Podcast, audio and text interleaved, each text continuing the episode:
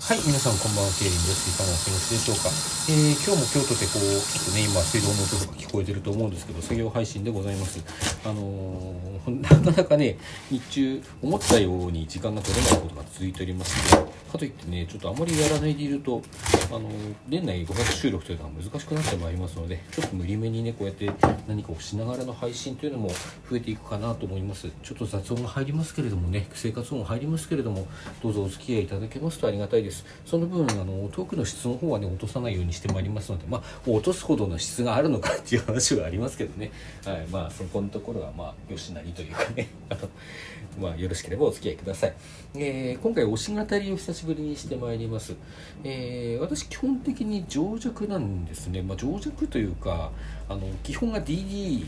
あの DD っていうのは誰でも大好きなね誰でもの D と大好きな D をこう取って誰でも大好きってどっちかっていうと揶揄のニュアンスを込めて言われることが多い言葉です。あのアイドルオタク界なんかでね言われる言葉で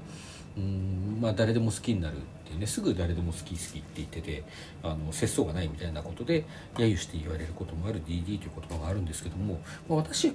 でもねその DD 誰でも大好きって言葉にあんまり嫌な印象がないんですね。あのまあ素敵なことじゃないですか。好きなものがいっぱいある好きな人がいっぱいいるっていうのはさ。あの、まあ、ただその結果としてねあのなんですか課金する対象がどうしてもこう偏ってしまうとかあるいはどこもかしこも中途半端になってしまうだとかあの、まあ、課金お金の問題じゃなくてねライブに行く回数がどうしてもこうどっかに偏ったりあるいはやっぱり中途半端になったりしてしまうだとかそういうことが起こりがちなのでねには本当にこう申し訳ないっていう気持ちになるし、まあ、私の場合は最近は DD と言いつつもあの一部にねやっぱりこうここを優先しようというある程度優先順位を決めてやっているところはあります。あのまあねあの無尽蔵にというかこう無節操にお金が使えるような立場だったらいいんですけども、まあ、時間もねあのなかなかそうもいかないのでねある程度はちょっと絞り込まないとこちらもこうまあいろいろ持たないというかねあの結局は誰も押せなくなってしまうということになるのが嫌なので、まあ、そこのところはある程度こう優先順位を決めさせていただいております。まあ、それがねあの、まあ、好きの好きな順序ではあるんですけれどもうーんそうね好きな順序ではあるんですけどもじゃあこれ以前にも言ったことあるんですけどもじゃあ一番好きなこう例えばグループに対して他のグループは2番目3番目4番目なのかというとなんかそれはちょっと違うんですね。1番目はいるけどもそれより劣ったグループがいるわけではないというようなあの割と不思議なね論理的にはちょっとおかしいんじゃないかと言われてもしょうがないような認識でおりますね。あのだって好きは好きなんだもん。好きの好きにさ好きにこう U をつけることはできても列はつけたくないんですよね。あの私の感覚としてねそれは。まあまあそれはさておきですね、まあ、そのようにこういろんな好きなグループがいると、あの情報のねこう収集もある程度偏らざるを得ないというか、まあ、その辺うまくやってらっしゃる方もきっとたくさんいらっしゃるんですけどもあの私としてはこうなんかねどうしても一部の情報が遅れてしまうというようなことが起こるわけです。あのそんな中ですねあの遅れた情報すごく遅れてから知った情報というのがあのメゾンブックガールというアイドルグループがおりました私はメゾンブックガールはついにライブに行けずじまいのままあの終了してしまいまして解散っていうんですかねあの、まあ、公式ホームページの表現を使えば削除されてしまいましてあのなんかねある程度こうファンの間には分かるような伏線がいろいろあったらしいんですけれどもけれどもこう決定的なね言葉としては何も言われることがないままあの5月の最後の日でしたかね。5月30日か31日だったと思う。30日だったかな。5月30日のライブの時にあの終わった後でこう紙が配布され、あ、そのライブ自体も結構ね不穏な終わり方をしたらしいんですけども終わってこう逃げ切らない気持ちのままファンがロビーに出ていくと何かこう紙が配布されてその紙に QR コードが印字してあってその QR コードからあの公式サイトに飛ぶとメゾンブックガールは削除されましたという文言があったっていうねそういうことをそういう成り行きだったらしいんですね。まあ、急にそうやっていなくなるなんて私はこうねあのまあ、一部 CD 買ったりもしましたけども、うん、そうやって音楽を聴いてるだけほぼ聴いてるだけというファンだったので、まあ、ショックはショックでしたけどねそれでもね。あの、まあ、だけどこう毎回毎回ファンあのなんですかライブに行くようなねファンにとってはもういかほど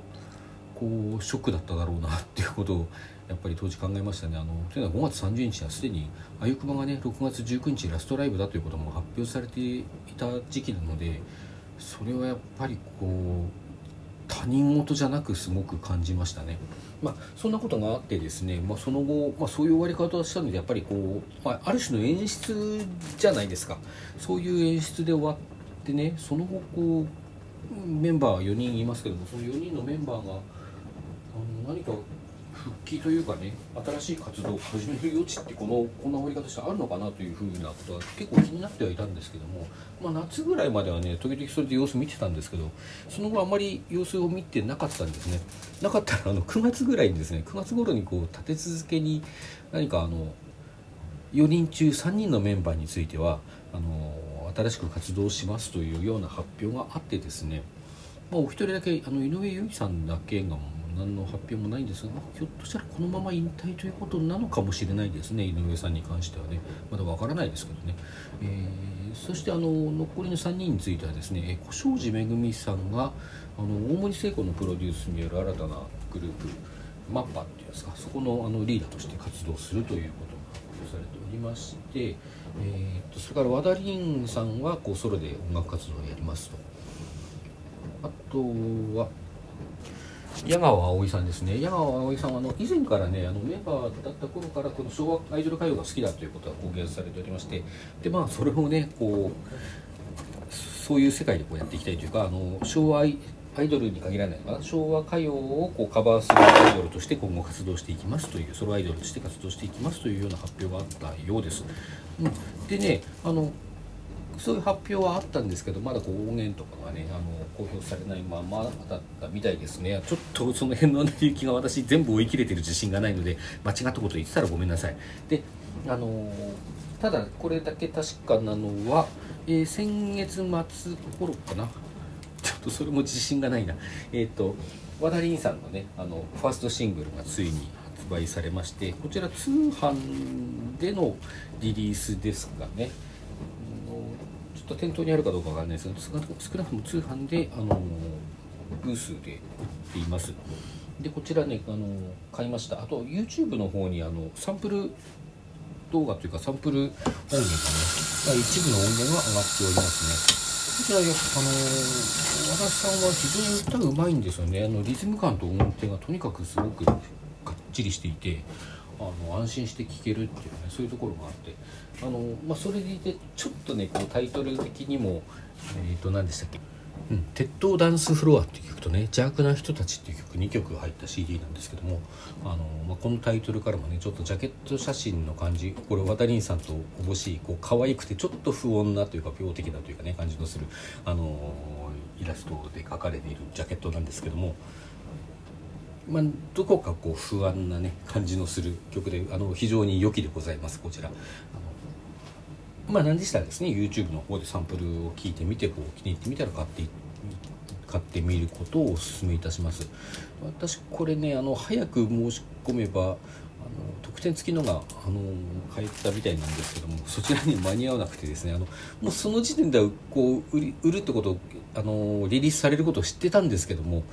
そのリリース日にねもうすっかり忘れていて何日か経ってから申し込んでしまったのであの限定版は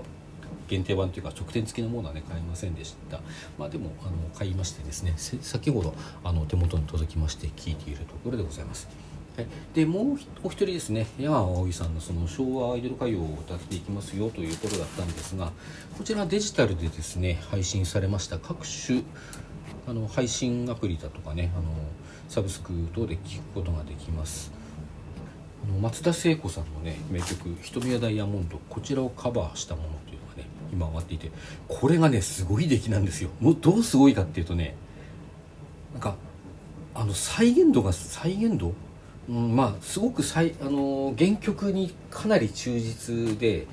まあ、だけど忠実だからこっちを聞く価値がないかっていうとなんか新しく命を得て生まれ変わったかのようなねそういう印象があってあの歌い方とか声とかもすごく、あのー、本家に寄せてきている感じなんですよね。アレンジもそしてこう本家にかなり忠実に作っています。だけどやっぱりあの音使いとかがねあの当時と80年代と今ではこう異なるっていう部分はどうしてもやっぱりあって、まあ、それがねあのまるでなんていうんですかね松田聖子さん自身ご自身今でも現役でいらっしゃいますけれどもあの、まあ、当時のねあの80年代の松田聖子が新たな命を得て蘇ったかのようなねそんな印象のあるカバーです。ものすごい出来がいいですね。これどちらもねあの非常にあの良いのであの聞いてみることをお勧めしますね。あの矢川さんの方はねほんとサブスクでも聞けますのであのぜひぜひ聞いてみてください。特にまあ、私と同世代ぐらいの、ね、方で松田聖子とかよく聞いていましたっていう、まあ、よく聞いていなくてもなんとなく耳に入ってきてましたっていう世代の方はですねちょっと聞いてみるとびっくりすると思います。はいあとマッパの方はねそれに先駆けましてあのしばらく前からあのライブをやったりあの11月9日にはねすでにアルバムもリリースしたりというふうにこう精力的に活動していますね。これもね私まだあの何回かしか聴けてないんですけど聞いてみてないんですけどこれ実にねいいっすね。あのこちらね少し前にあの裏本田柴四郎さんとお読みしてよろしいんでしょうかね。あのそういう10日の方がですね時々私にあのギフトとかくださる方なんですけれどもあのこちらの10日さんがですねこのマッパについてはあのトークを上げてらっしゃいましてこちらのも述べていることが非常に興味深いのでね後ほどあのリンクを貼らせていただきますのでよろしければそちらの方もお聞きいただければと思います。私のね何回かしか聞いてないその拙い解説よりもねずっと身のあることが聞けると思いますので